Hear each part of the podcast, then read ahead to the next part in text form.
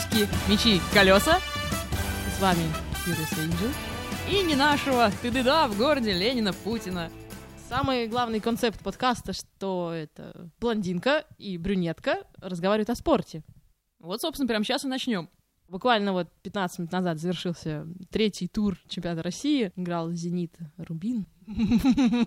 Что вы можете сказать по поводу этой игры волшебной? Я могу сказать, что татари уебали чемпиона страны. Вот что я могу сказать. Я надеюсь, что меня не осудят за разжигание межнациональной розни. Мы не против татар. Но когда уебывают чемпиона страны, я, я лично против, Баба Яга против.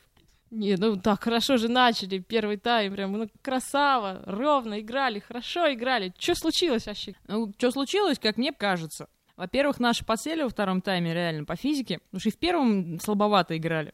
И во втором подсели еще больше, а Рубин не только сохранил э, все кондиции, которые были в первом тайме, но и прибавил немножко. И плюс э, Рубин играл очень аккуратно, как и в первом втором тайме. Играли очень аккуратно, очень дисциплинированно, выполняли все тренерские установки, это было видно, в отличие от наших долбоебов, блин. Вот. И поэтому, в принципе, победа заслуженная, но, сука, Малафеев, два мяча, таких пропустить, это я вообще, я не знаю. Верните Камила в ворота, пожалуйста. Камил, Камил! Адвокат. Камил, возвращайся к нам. На самом деле, у меня еще ощущение, что просто э, Рубин в перерыве попил чайку для бодрости, а наши по 50 грамм для храбрости. И это не очень хорошо на них повлияло. На самом деле, у меня претензия к Дику адвокату. Я не понимаю замену, которую он сделал в перерыве, когда вместо Файзулина вышел Теке. Я нежно люблю нашего Фатиха Теке, он клевый. Но нафига, введя в счете 1-0, менять плеймейкера, полузащитника, менять на нападающего. Непонятно мне вот это совершенно было. Нахрена? Ну, тем более Фатих еще немножко не оправился от травмы, он пока так только потихоньку входит в игру, а тут его так на, в самую горячую точку бросили.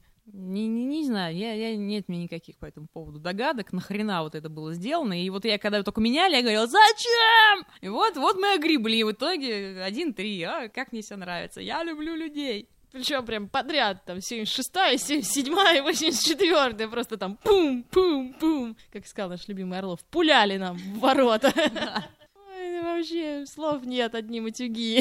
У меня просто есть подозрение, я очень надеюсь, что он не оправдается, потому что когда мы очень здорово начали в УЕФА, стартанули в этом сезоне, неплохо провели первый, второй э, туры чемпионата страны. И все такие, о, как Зенит круто подготовился, все там, а, такая физика клевая, вообще все супер, адвокат там мега чувак. И я вот сразу начала бояться, что если мы так хорошо уже подготовились к началу сезона, что потом будет спад. Потому что обычно у нас э, футболисты наши очень долго входят в сезон, и первые месяца два, он такие они на раскачку, там все этот весенний футбол так называемый. Вялые такие весенние письки. Да-да, такие все, там ходят, что-то пинают пешком. А наши так, вижу в этом сезоне вдруг так заиграли, я думаю, блядь, когда же будет спад, когда же будет спад? И не дай бог, вот этот спад придется на предстоящий матч с Ливеркузеном или как там. Да, да, да, Байер. И я надеюсь, что это просто был такой единственный момент, и это не превратится вот именно в период.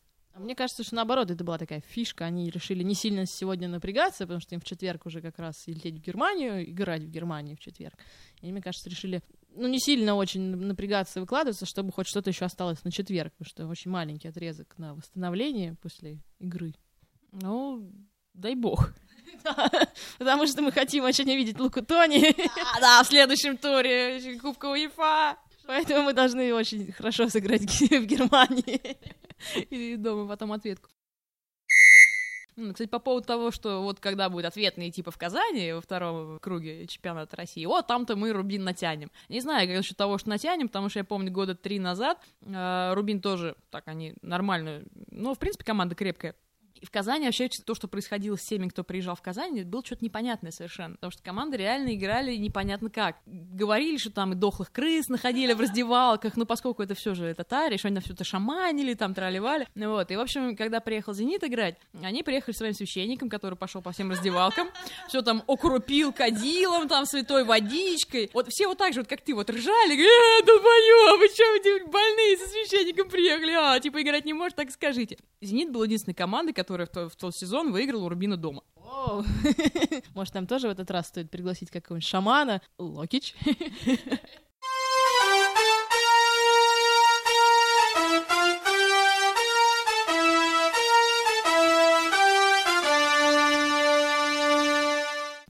Помимо футбола, мы еще также в подкасте будем обсуждать другие виды спорта, например, мои любимые гонки Формулы-1. На данный момент уже прошло целых два этапа. Первый, конечно, моей любимой Австралии, в котором в итоге до финиша доползли 7 или 6 машин.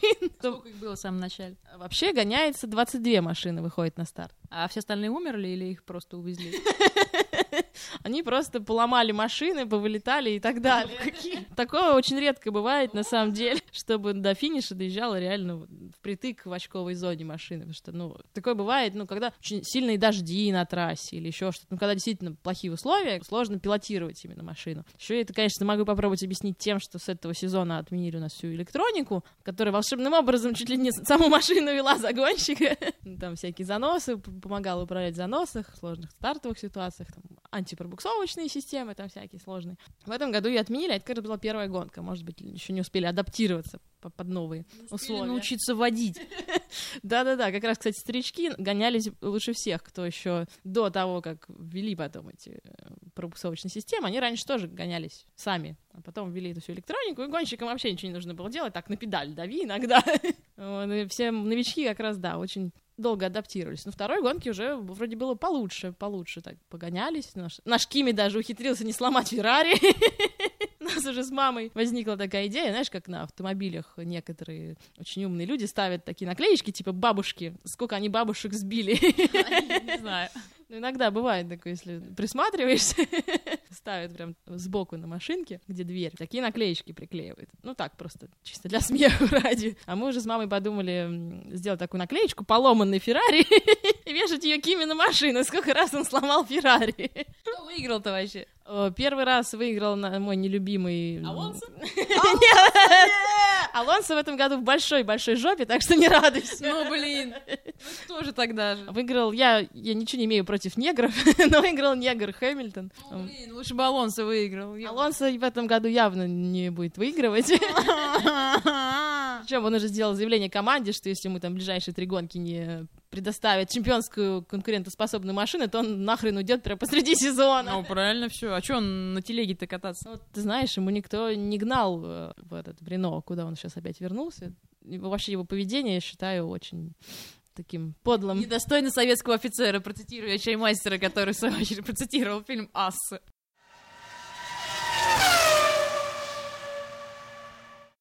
По поводу темнокожего гонщика, ты знаешь, вот до этого все говорили, что «О, Китай наступает, Китай наступает», а сейчас я думаю, что э, ну, негры там, да, или как афроамериканцы наступают. Потому что, смотри, вот ты говоришь, в гонках выиграл этот самый Хэмилтон, да? Э, чемпионат мира, чемпионат Европы выиграла в, в фигурном катании, моем любименьком.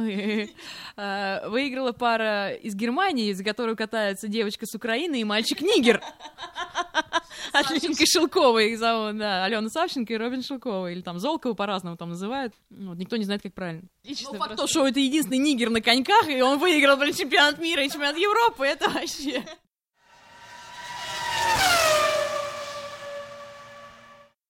А также я тут прочитала потрясающие новости. Правда, подобные новости я уже слышу, сколько я лет смотрю гонки, 10 лет. И каждый год из этих 10 лет нам обещают, что вот мы начинаем наконец-то строить трассу в России, у нас в России будут гонки Формулы-1. И вот 10 лет продолжается, блядь, одно и то же.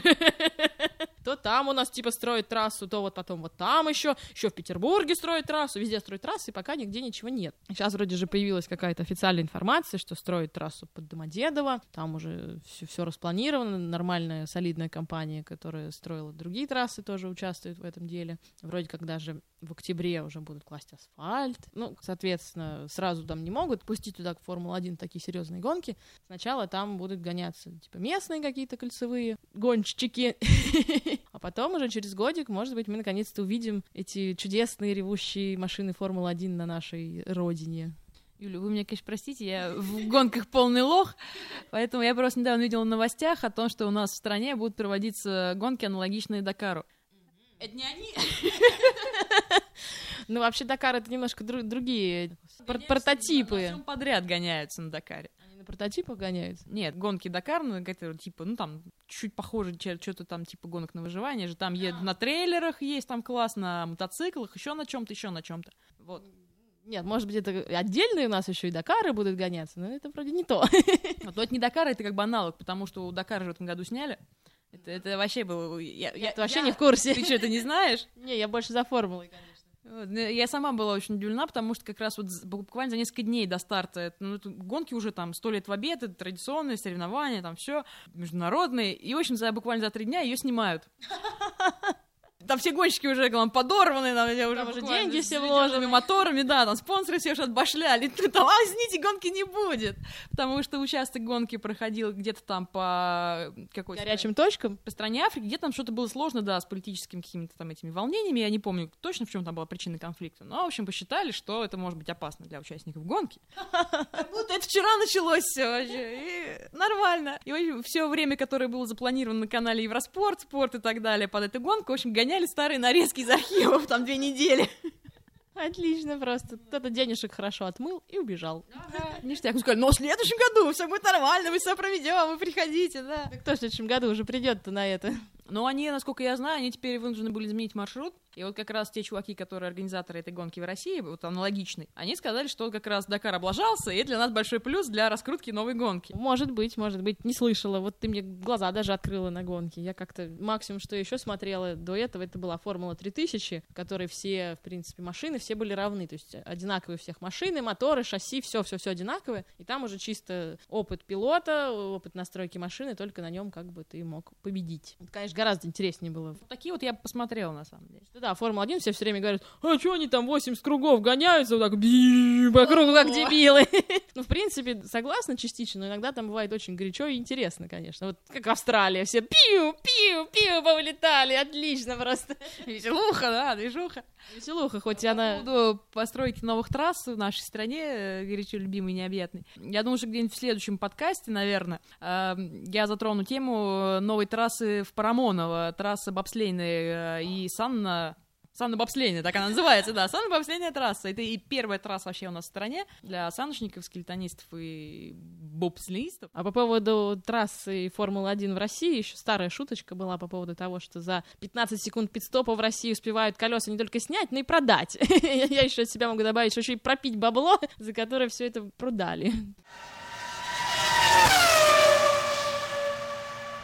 Это был такой э, вводный первый пробный подкаст о спорте сиськи, мечи и колеса. На этом блондинка, то бишь я, и брюнетка, то бишь Furious Angel, прощаются с вами. Слушайте спортивные новости из Питера и со всего мира в нашем подкасте.